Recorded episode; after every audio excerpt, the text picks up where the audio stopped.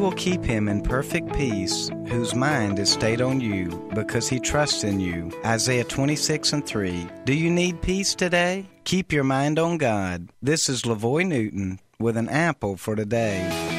We live in a world full of troubles and sorrows. It is enough to get the best of us downtrodden and discouraged. But there is a solution. We're told to keep our mind on God. He is always there for us. We forget about Him sometimes, but He never forgets about us. If we focus on our problems and difficulties, then they will seem bigger than life.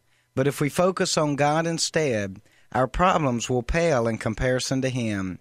Let me encourage you today to change your focus. Try it. Focus your mind on God and His Word.